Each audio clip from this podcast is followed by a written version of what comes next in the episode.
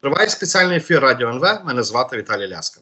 Традиційно цю пору говоримо про минуле і сучасне. І сьогодні з нами Андрій Харук, військовий історик, професор кафедри гуманітарних наук Національної академії сухопутних військ імені гетьмана Петра Сагайдачного. Пане Андрію, вітаю вас! Слава Україні!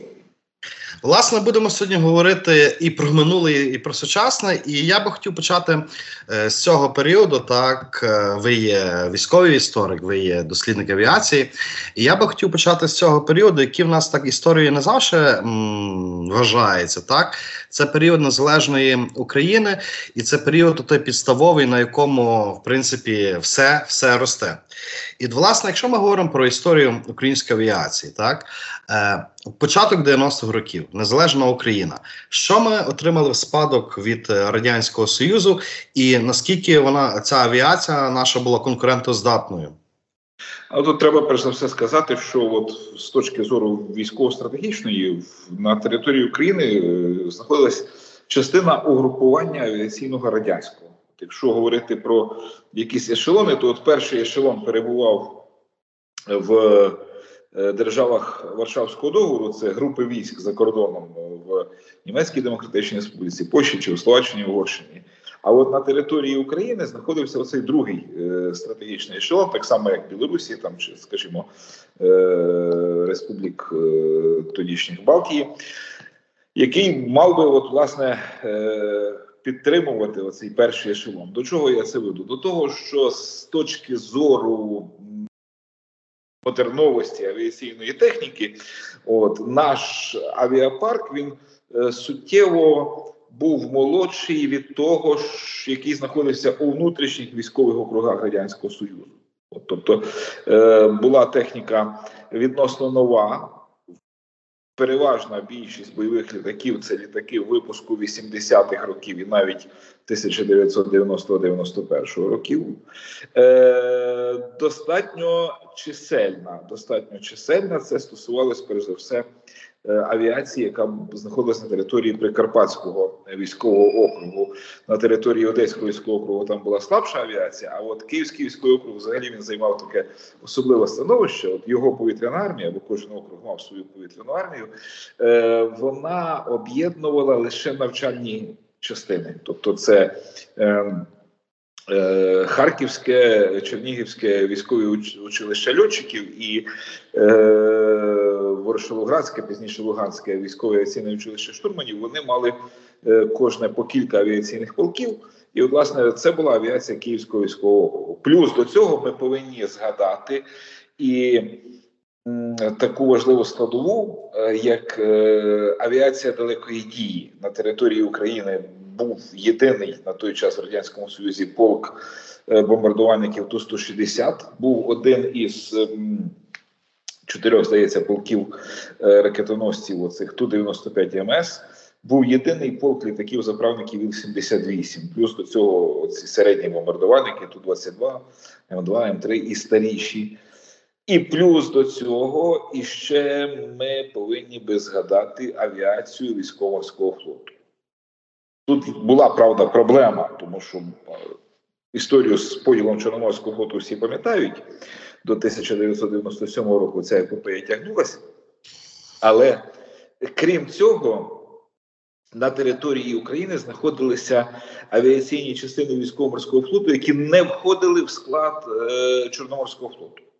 Це в Миколаєві великий навчальний центр і навчальний центр у Саках в Криму, де готували е, пілотів для е, авіаносців радянський. Власне, оці авіаційні е, навчальні центри вони е, з бойовими літаками, там не навчальні літаки були. Вони одразу ж перейшли під українську юрисдикцію вже в 1992 році. Тобто е, потенціал був достатньо е, чисельний і сучасний, і за кількісними параметрами він ну суттєво переважав українські потреби. От, власне, якщо ми говоримо про 92-й рік, а що далі? Так наскільки я розумію, частина авіапарку вона була передана Росії, чи як це відбувалося? Ну, власне, власне, з Росією тут історія досить е, цікава, тому що реально з українських літаків, які от були передані чи забрані Росією. Це шість бомбардувальників Су-24 з 7-го е, полку Старокостянтинова, які е, втекли, да, перелетіли в 1992 році. От, власне. А далі, а далі відбувся лише оцей обмін літаків на газові борги. Коли е, віддали вісім е, бомбардувальників Ту-160 і три Е, Ту-95 МС. До речі, ну це трохи неправильно їх називати бомбардувальниками, бо обидва типи літаків це чисті ракетоносці. Вони бомб не можуть нести. Так, тобто стратегічні ракетоносці. От їх їх передали Росії разом там із майже шістьма сотнями ракет крилатих Х-55, які, до речі, свого часу Україні в Харківському авіазаводі випускались. Оцей обмін відбувся от таким чином. Були там дрібніші, дрібніші обміни, скажімо, Е, кілька літаків Су-25 УТГ, е, це спеціальний варіант цього штурмовика Су-25, пристосований для польотів з. Їх обміняли з Росією на однотипні літаки, так би мовити, сухопутні, так тобто один до одного такі пропорції. Ну це дрібненькі такі невеличкі партії. Також, е, власне, в ЗМІ зустрічалася ну така цілком Е, важлива теза, та що частина з нашого парку, ну власне, ну будемо казати відверто, розпродувалася так, особливо коли ми говоримо про 2000-ні роки. Що і гелікоптери, і літаки, ну вони власне. Відбували поза межі України, так до якихось інших держав. От наскільки цей е, процес був масштабним? Е, Продавали, продавали не надто масштабно, не в таких масштабах, як, наприклад, Білорусь. Але але достатньо багато продавали ще з 90-х років. Причому, ну, наприклад, продавали ті ж самі е, винищувачі бомбардувальники Су-17 до В'єтнама, до Ємена. Тобто ті літаки, які списувалися, да, вони у нас е, ну, не могли бути е, використані, бо вони ну, були зайвими, надмірними для нашої авіації. Е, Продавали, наприклад, до Азербайджана на початку 2000-х були продані винищувачі міг 29 е, Причому, ну скажімо так, з певною користю для нас в якому сенсі Азербайджан оплатив їхню модернізацію. Завдяки цьому Львівський державний ремонтний завод він відпрацював технологію модернізації. Да, от, власне, цих літаків міг 29 Е, Україна в той час грошей на таку модернізацію не мала, але пізніше, вже за взірцем і з врахуванням цього азербайджанського досвіду, е, модернізовувалися такі е, літаки міг 29 МУ-1, МУ-2 для е, повітряних сил України. Тому ж Азербайджану, наприклад, продавали і гелікоптери Мі 24 причому знову ж таки з модернізацією на Конотопському авіаремонтному заводі спільно із південноафриканською Е, фірмою. Вертольоти дуже масово продавались, і е, ті ж самі Мі 24 і Мі 8 по майже майже усіх континентах. От, Бо був попит на таку техніку. А ну у нас е, її було відверто кажучи забагато. От, тобто, ну вівся, вівся такий процес, я б сказав би, ну нормальний позбуття оцих. Е, надлишків. Ми не могли продати, не було покупців просто на стратегічні бомбардувальники. І не тільки на ті самі е, Ту-95, е, Ту-160, але і Ту-22, М2, М3, бо е, ну, далеко не кожна країна може дозволити собі такі літаки. Відповідно, і вони були порізані за американський кошт, здається, Нанна Лугара, оцей законопроект, який, е, за яким американці виділяли кошти на ліквідацію цих літаків. Пане Андрію, а якщо порівнювати стан військової авіації 91-92 рік, і, власне, той же стан військової авіації на 2014 рік, от, власне, може, в відсотковому відношенні, оскільки ми втратили, позбулися так, військової техніки? Е, номінально, я думаю, що десь три чверті номінально. От ре, ре, реально реально ще більше, тому що ну там числилось там в строю десь ну 50 там чи 60 літаків певного типу, а з них літало реально 10-15, да, отак образно кажучи, як як для для е, якого е, типу типу літаків. Е, тут да потрібно сказати, що Деяке скорочення було цілком раціональне, коли списувалися застарілі літаки. Е, Ту-16, Ту-22 без літери М, скажімо, винищувачі, перехоплюючи там міг 25 чи Су-15, які ну, морально та і фізично були далеко не новими. От, е, Списали ті літаки, які утримувати Україна не могла, ті самі стратегічні бомбардувальники. Бо ну, це дуже дороге задоволення. От, Але з іншого боку, з іншого боку, вивели з бойового складу е, багато відносно нових нових літаків. От, Але ну от зараз зараз маємо певну, ну сказати б так, якийсь резерв, да, коли, скажімо, замість е, збитого чи пошкодженого там Су-24 можна витягнути такий же літак із е, бази зберігання з так званого залізного ряду, відремонтувати і повернути в стрій. Тобто це не значить, що усі ці літаки пішли на брухт, усі, усі знали там чи були порізані.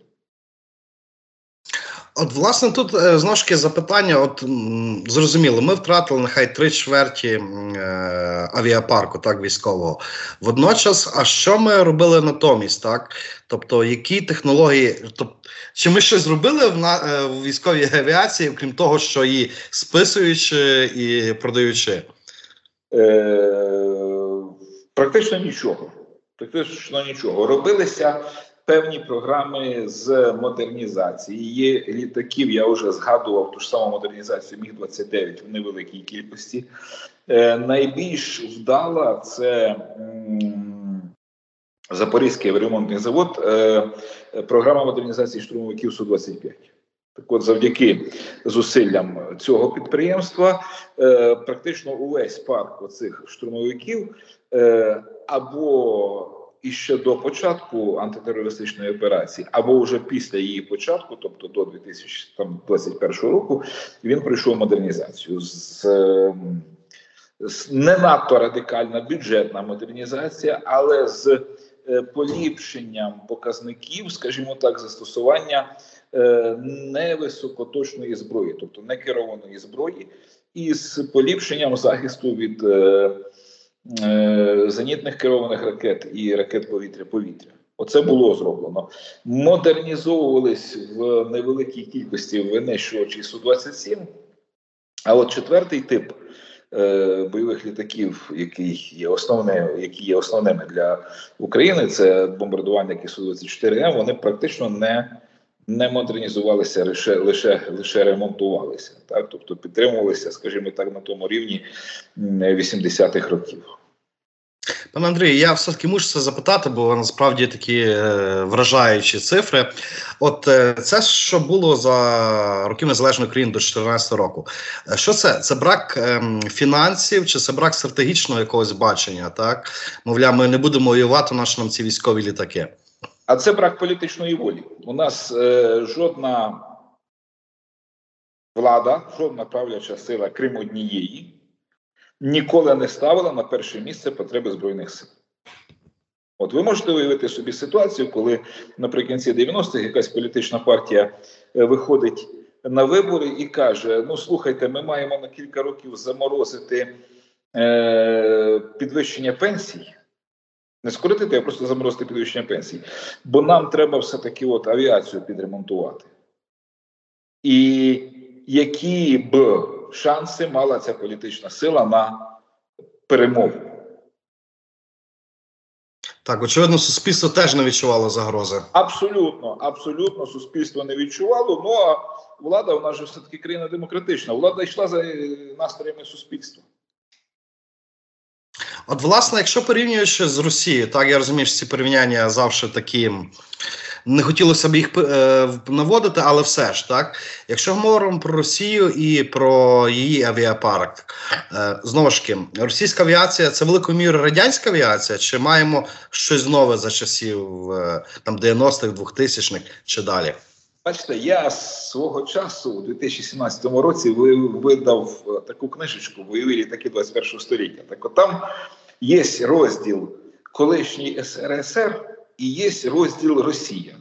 Так от в розділі Росія два тільки літаки були: це винищувач, е, тоді що він називався Т-50, тепер це Су-57, оцей п'ятої генерації.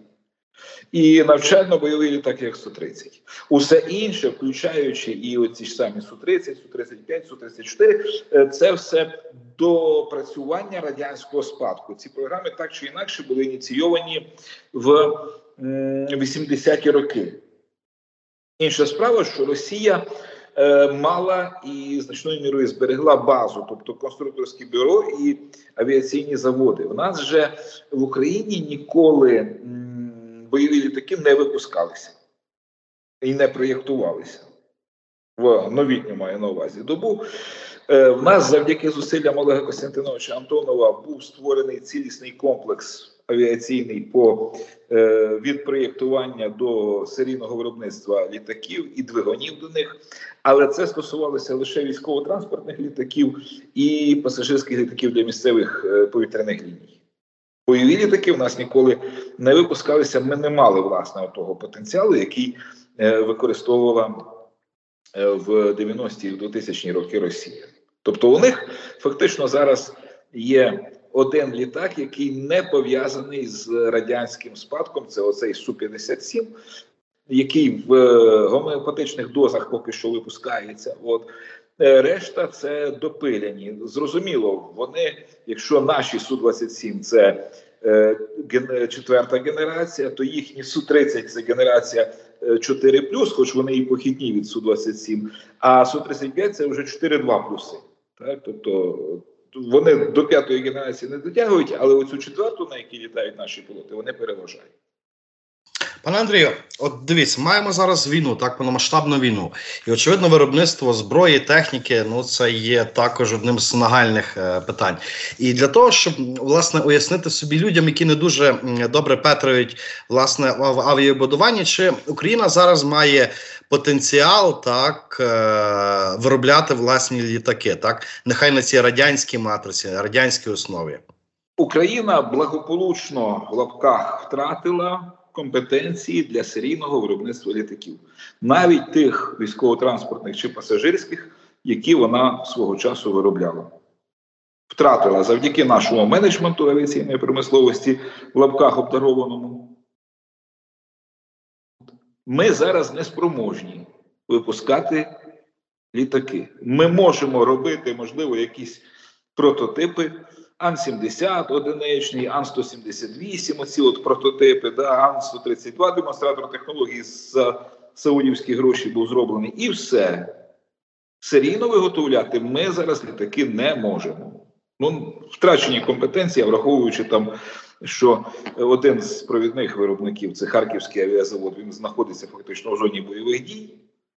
От, Ну то, то тут висновки самі напрошуються. Так, висновки насправді плачевні, і в мене знову ж таки запитання: чи F-16, так, які нам передадуть там ті кількості, які обіцяють, е, чи вони м, вирішать е, чи кардинально переломлять наш паритет, ну тобто наше співвідношення з російською авіацією? Ну, скажімо так, стане легше. Стане легше. Наша авіація е, здобуде кращі можливості по боротьбі з повітряними цілями, і тут я маю на увазі.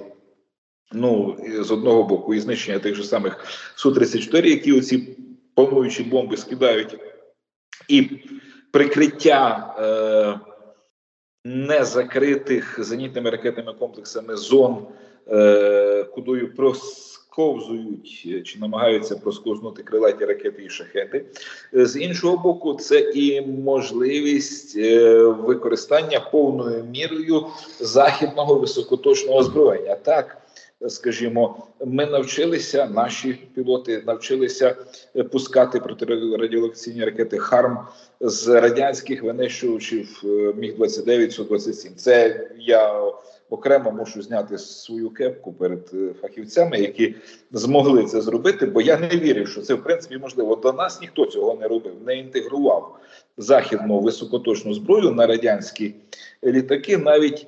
Е, та ж сама е, Польща чи інші країни НАТО, які мають такі літаки, власне радянського походження, вони цього не робили. Ми зробили, але з іншого боку, е, бортове обладнання, тих же самих Міг 29 воно не дозволяє повною мірою використовувати можливості цього озброєння. Так, от F-16 е, дозволить більш ефективно використовувати західну високоточну зброю класу повітря-поверхня. Ну, це якщо от коротко у цих двох аспектах: повітря-повітря і повітря-поверхня, те, що можуть F-16 зробити. Ми говорили про літаки, так але водночас ми не говорили про кадровий потенціал. От, власне, як в Україні була справа з підготовкою пілотів, так ну і чи в нас принаймні чи цю частину ми так вдачно не загубили? Ні, ну у нас я ж називав так, були е, два е, училища льотчиків і одне училище штурманів. От зараз е, це все один харківський університет повітряних сил готує е, цих Е, фахівців. Ну да, да, були періоди, були періоди в 2000-х роках, коли у нас е, з цього університету, чи як він там тоді називався, е, по кілька років не випускалося жодного пілота, випускалися е, фахівці наземних тільки служб, тому що не було коштів для проведення льотної практики. Але тим не, менше, тим не менше, ми бачимо. Ми бачимо зараз на жаль, на жаль, по чому можемо судити? По некрологах наших героїв-авіаторів ми бачимо, що є і молодь в строю, є і е, авіатори похилого віку, які повернулися да, з пенсії, і дуже часто з е, вигідної цивільної роботи за кордоном в авіакомпаніях. Пілоти штурмани повернулися. От, Тобто, ну, з кадрами проблеми як на мене, особливої зараз е, немає. У нас більше проблеми з власне з нестачою техніки, сучасної техніки. Власне, тут би хотілося от, е, зробити таке е, розлоге порівняння. Так, ми описали ситуацію за часів незалежної країни. Ситуація не надто втішна, так по конструюванню, по власне авіапарку. А от коли ми оглянемося на умовно кажучи, 100 років назад, так і будемо говорити про витки української авіації. Е, то, пане Андрію, я би хотів перше запитати: ну, у нас так знаєте, складається дуже багато речей, що ми е, оці джерела витки бачимо передусім в радянських е, матрицях. От українська авіація, так незалежної України. Е, це її історію звідки можна вести? Від радянської від радянської авіації чи все ж таки раніше? Питання питання складне, питання, е, яке виходить далеко за історичну площину, площину е, юридичну і площину ідеологічну. Моя особиста думка: жодна наша частина військова не може вважати себе спадкоємницею якоїсь радянської частини. Хоча да, переважна більшість тих. Е, військових частин, з якими ми підійшли до війни 2022 року, е, бо зараз формуються вже масово нові бригади, інші частини. Е, ці частини вони мають своїм корінням коріння своє мають в історії радянських радянського періоду, радянських часів. От. І в зв'язку з цим, ну скажімо так, тут з авіації приклади не, не спадають на думку, але от та ж сама 24-та окрема механізована бригада, яка е, власне формувалася на базі 24-ї мотострілецької дивізії радянської, от в якої в історичному формулярі записано. Е, Боротьба з бандитізмом на правобережній Україні. Тобто вони проти петлюрівців воювали, проти армії УНР, називаючи це боротьбою з бандитізмом. Да? От от як може бути оця історична спадкоємність тут простежуватись. Ні, усі е, історичні традиції ми повинні виводити лише з незалежної України. І як е, вдалий приклад, вдалий варіант, я можу назвати ту ж саму сьому Е, бригаду тактичної авіації Старокостянтинівську, яка ще ну не пам'ятаю в якому році, але точно до 2014 року взяла собі ім'я Петра Франка, продемонструвавши свою ну, спадкоємність чи е, послідовність е, з е, авіацією Західноукраїнської Народної Республіки. Ну, власне, так, це дуже цікавий приклад, особливо якщо до 2014 року, що ми бачимо таку певною мірою формування ідентичності е, українських військових частин. Пане Андрію, а власне, якщо так е, загалом говорити про авіацію, так як вона з'явилася на території ну, тодішньої тодішньої українських земель, скажімо так, от від чого можна вести відлік? Ну тут постає питання: чи ми говоримо про авіацію як е, явище польотів важчих за повітря, чи ми говоримо е, про авіацію як структуру, певно, чи ми говоримо про авіацію як промисловість, да? бо це все трошки е, трошки різні трошки різні явища, так і, і власне е, фактично авіація як структура, тобто військові, власне, це структури. Це 1900 приблизно 12 рік, коли починають в Російській імперії формуватися е, авіаційні власне частини, авіароти, і на території України вони теж декілька з них знаходились. Там потім Перша світова війна, от от і так далі. Оце якщо від цього е, відштовхуватись, якщо говорити про авіацію як явище польотів важче за повітря, ну то це перші польоти. Літаків, збудованих в Україні, це 1910 рік, приблизно так. Тобто, це ще до Першої світової війни.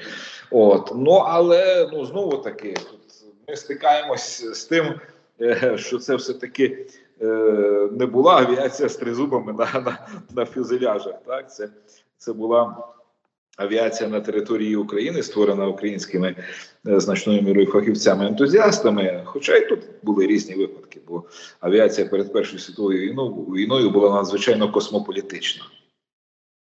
І коли одеська фірма Анатра, е, третя в Російській імперії за продуктивністю авіаційна фірма е, Першої світової війни, де засновник фірми італійського походження, хоч і народжений вже в Одесі, головний конструктор француз з німецького Ельзасу, ну словом, все так дуже дуже наплутано. А серед їхніх працівників був свого часу навіть і легендарний мішка Япончик.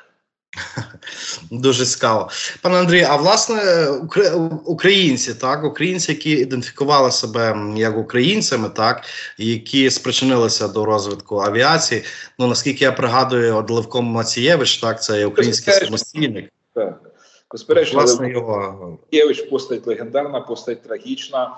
Е, Переконаний ідейний свідомий українець, учасник е, українських національних різних роду рухів, за що і перебував під наглядом е, поліції, морський інженер. Е, військовий, от, тобто фахівець, е, ініціатор чи розробник е, проєктів, ну, наприклад, вважається, якщо не перший, то один з перших у світі проєктів авіаносця. От, власне, він Е, створив. Ну і е, причому і сам пілот практикуючий, і е, перша жертва авіації на території Російської е, імперії, коли під час одного з авіаційних свят от він е, розбився на очах тисяч, навіть десятків тисяч глядачів, от коли його ховали в Петербурзі, то говорили, що кілька десятиліть Петербург не бачив таких величезних, е, такої величезної похоронної процесії. От, власне, а пан Сікорський, так, якщо ми говоримо, ну його ім'я, прізвище вважається теж е, в гроні слави українського авіабудування. От е, Сікорського ми можемо вважати українцем чи ні? Бо знову ж таки є різні думки так, щодо його особистої ідентичності. Питання цікаве. Ви знаєте, що ім'я Сікорського носить навіть одна з бригад армійської авіації, здається, 18-та Полтавська, якщо не помиляюсь, так от але. Ну, якби Сікорському свого часу сказали, що він українець, він би здивувався. Він е, себе навіть поляком не вважав. Хоча за походженням він поляк, він був ну, ідеологічно належав до російської великоруської нації.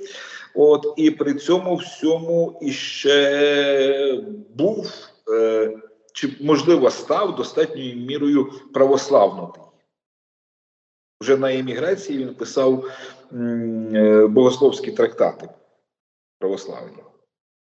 Але при цьому всьому, при цьому всьому він е, його творчість, да, діяльність як конструктора починалася в Україні. Як е, інженер він сформувався в е, Київському політехнічному інституті. Тут піднімалися повітря його перші літаки. Тут встановлювалися його перші рекорди. Тобто, ну з цієї точки зору він частина історії авіації України.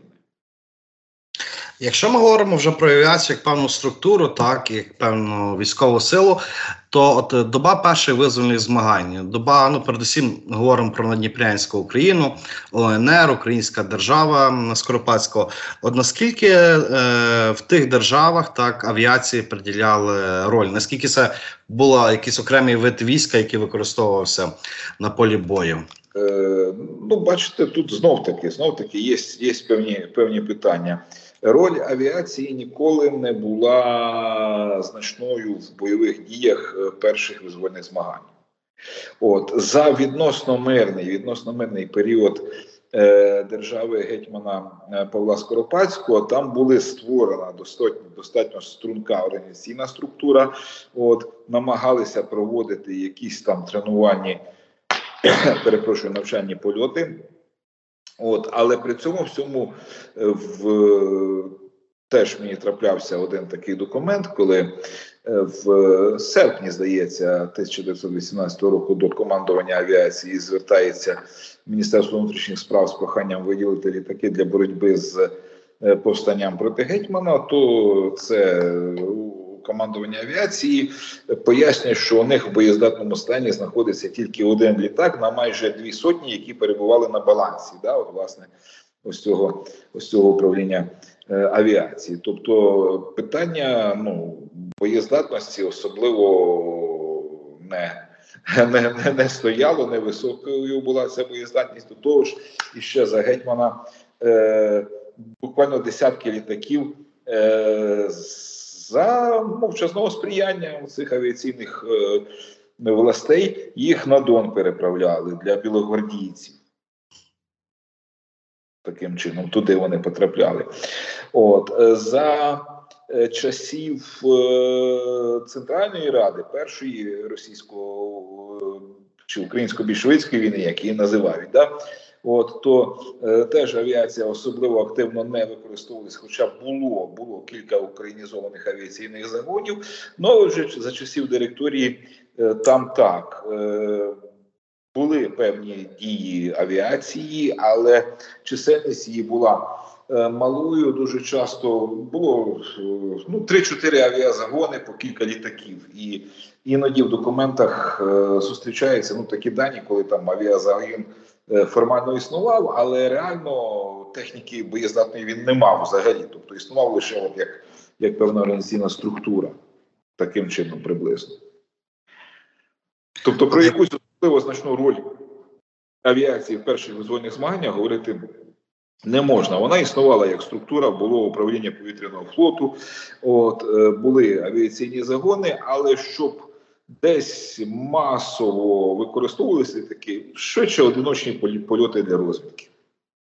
Ви вже згадували Петра Франка, так, одного з зачинателів української військової авіації.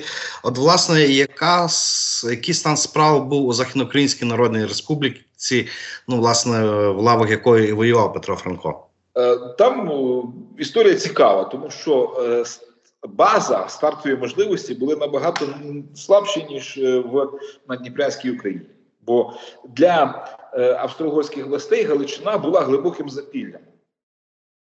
Якщо для Російської імперії територія України це фактично фронт і прифронтова зона, то для Австро-Угорщини вже в 1918 році це глибоке запілля. Там бойових авіаційних частин не було. Там були е, дві запасні авіаційні роти в е, Львові і в Перемишлі, здається.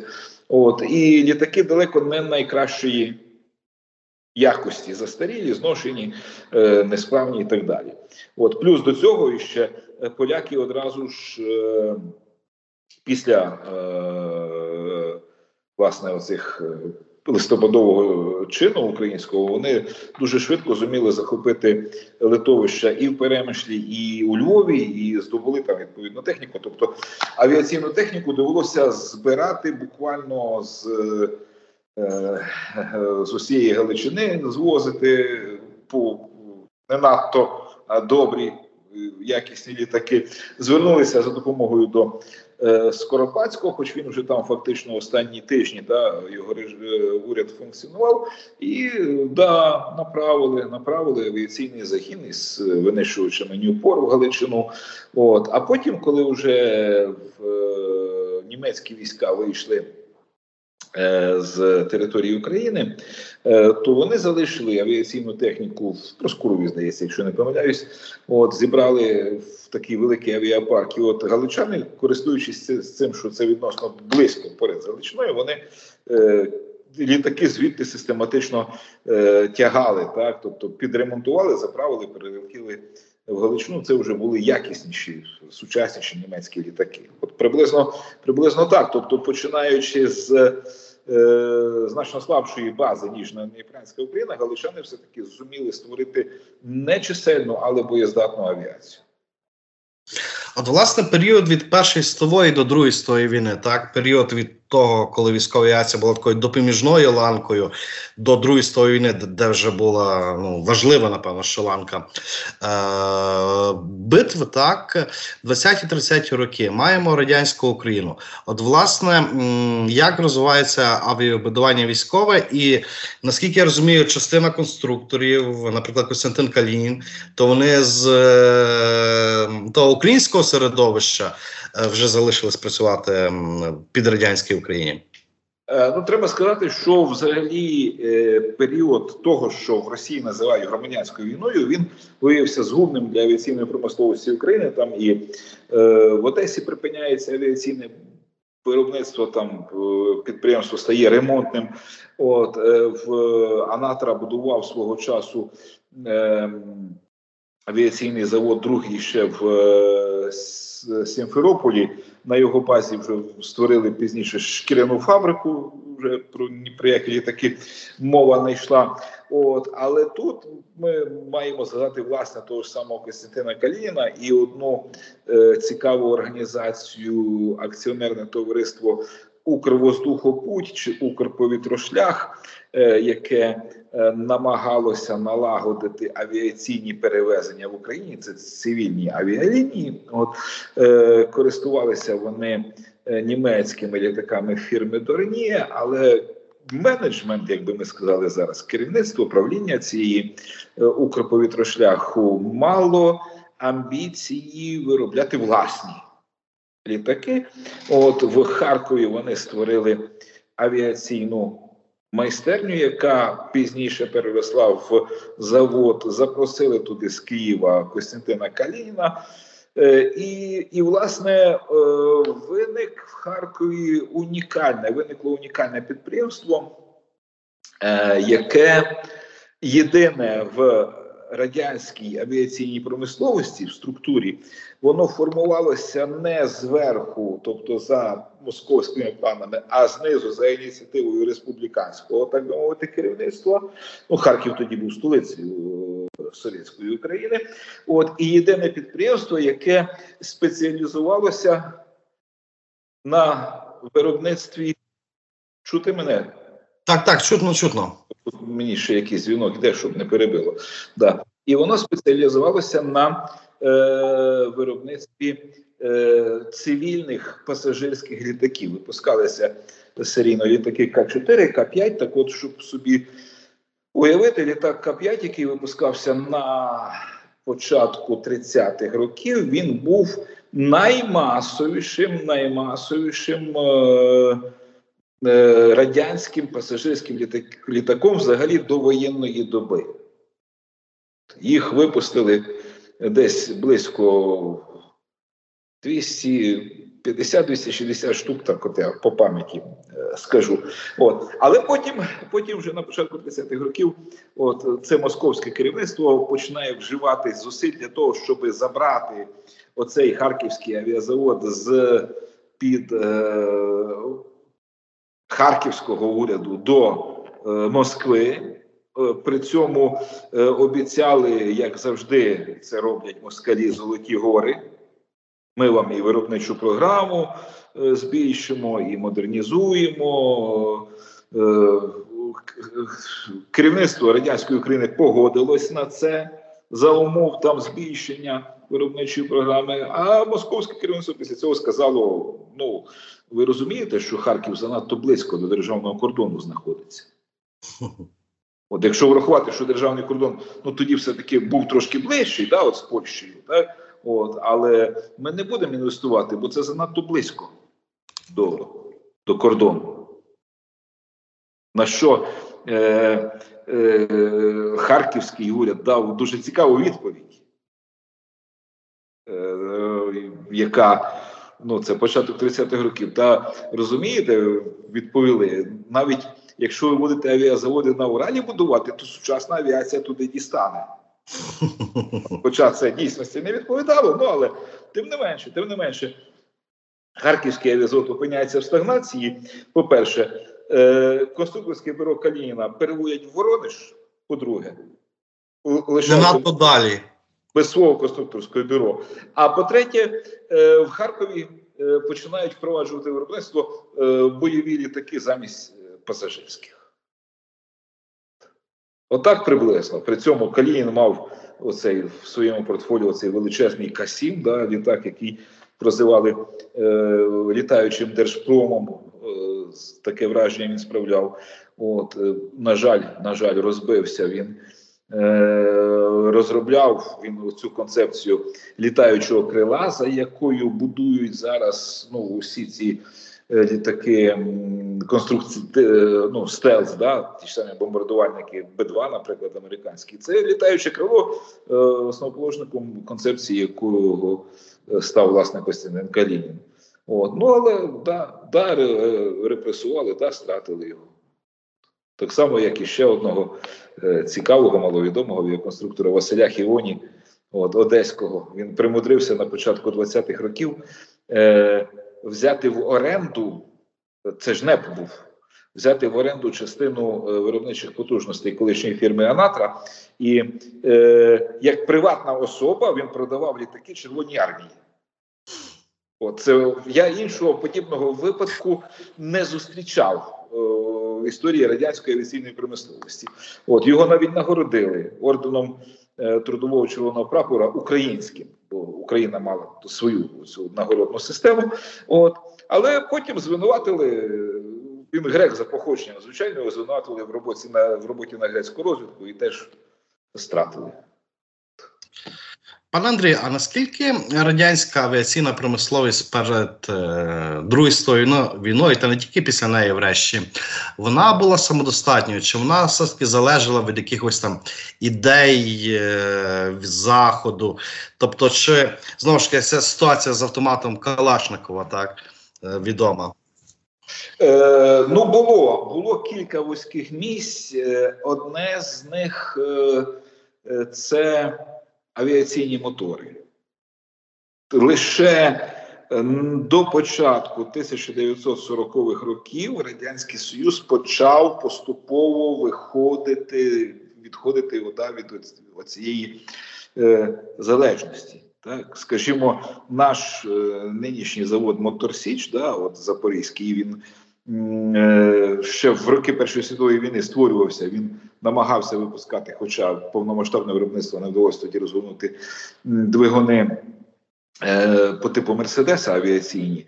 Е, потім випускали за французькою ліцензією фірми Гномрон двигуни Юпітер. Там теж цікава історія. Двигун е, британського походження е, фірми Брістоль е, ліцензію купили французи, перегнали з дюймової системи в метричну.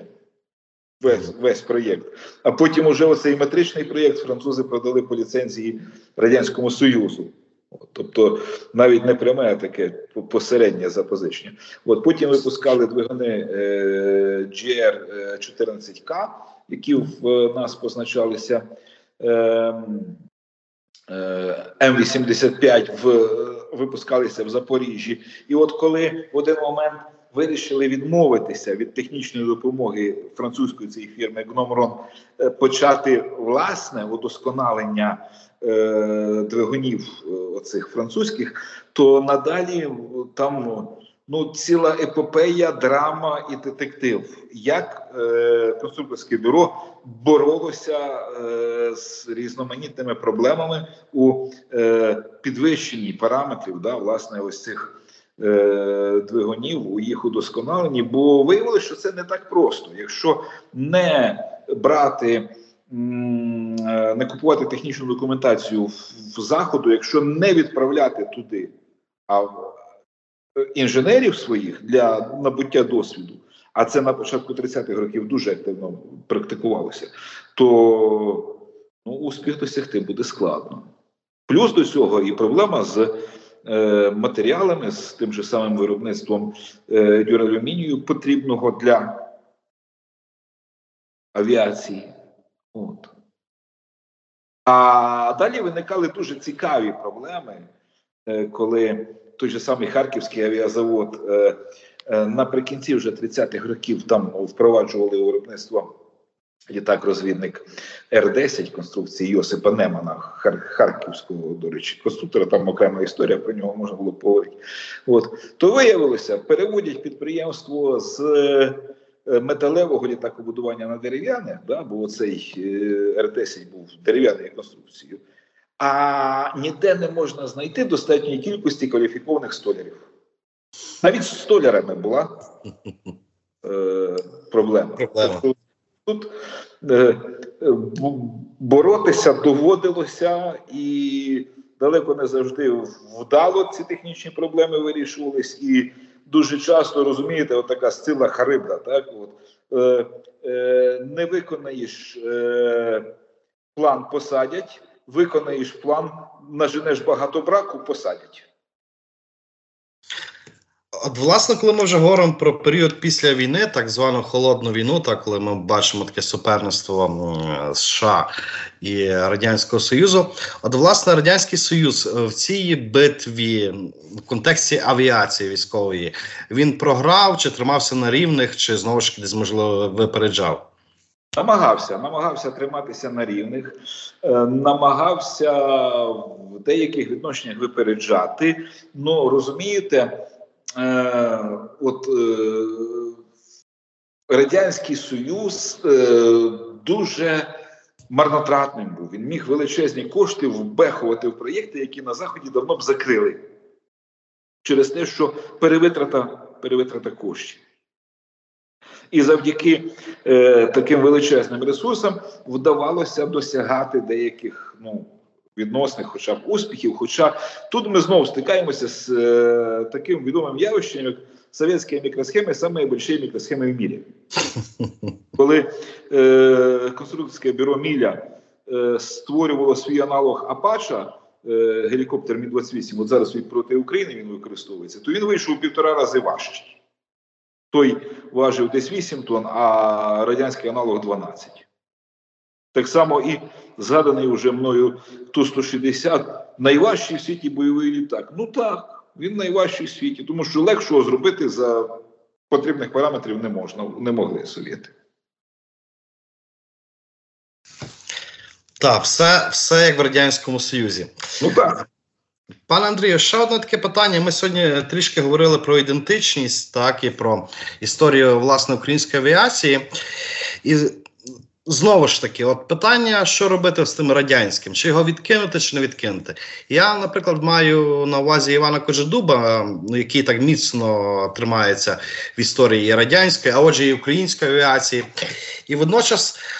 Що з ним робити? Декомунізувати, деколонізувати, а якщо залишити, ви знаєте, що е, Харківський національний університет повітряних сил він зберігає ім'я Івана Кожедуба. От власне, от власне. Якщо Національний університет оборони ім'я Черняховського забрали, то тут зберігає, тому що наше законодавство про декомунізацію має е, одну таку. Такий виняток, та норму. Виняток, виняток один. Е, Якщо людина, ім'я якої носить вулиця, заклад, установа, безпосередньо брала участь в бойових діях, то декомунізації вона не підлягає. А Іван Кожедуб, ну мало того, що це найкращий радянський ас, так це, пробачте, і найкращий ас антигітлерівської коаліції всієї.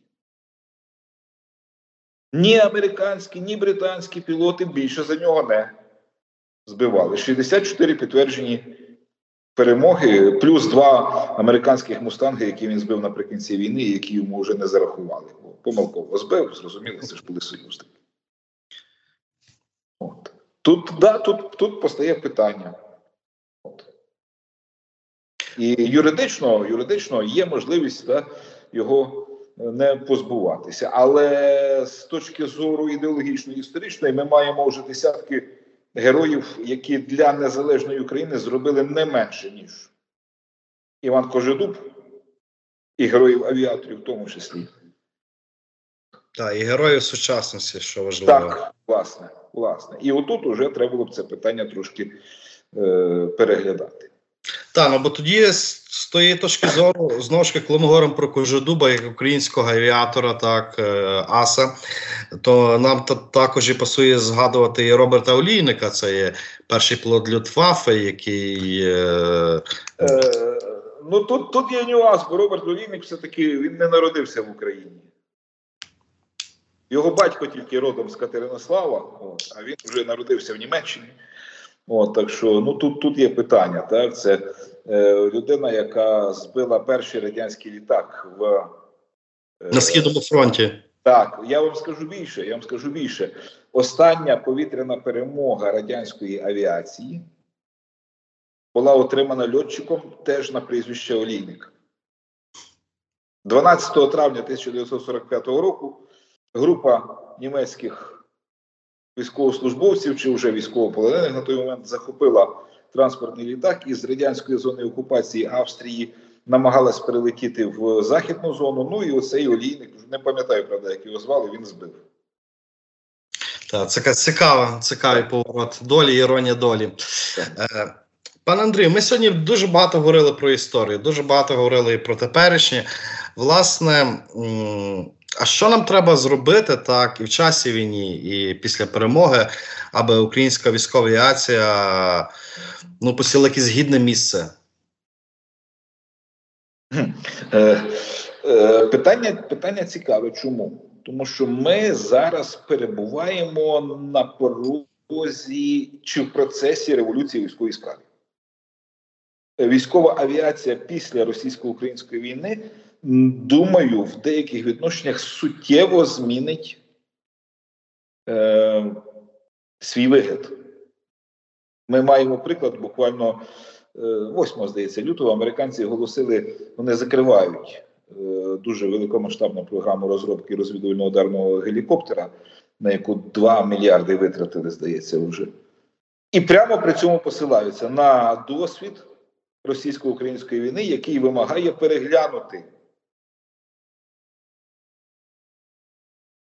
ставлення до пілотованих авіаційних систем.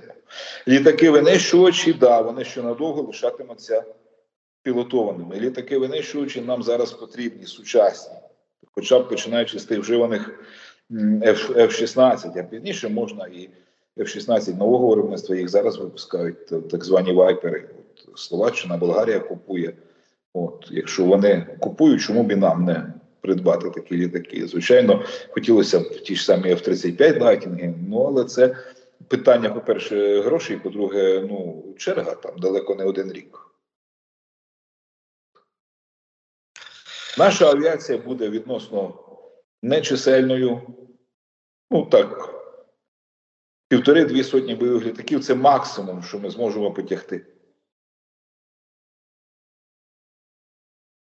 Наша авіація має бути має бути достатньо сучасною і професійною. Так, і орієнтуватися на ці виклики нової сучасності, так які російсько-українська війна показує, так, безпілотні системи і все інше. Пане Андрію, щиро вам дякую за таку цікаву Дякую. розмову. Так, розлогу розмову. Ми фактично поговорили і про минуле, і про сучасне, навіть та, про майбутнє військової авіації.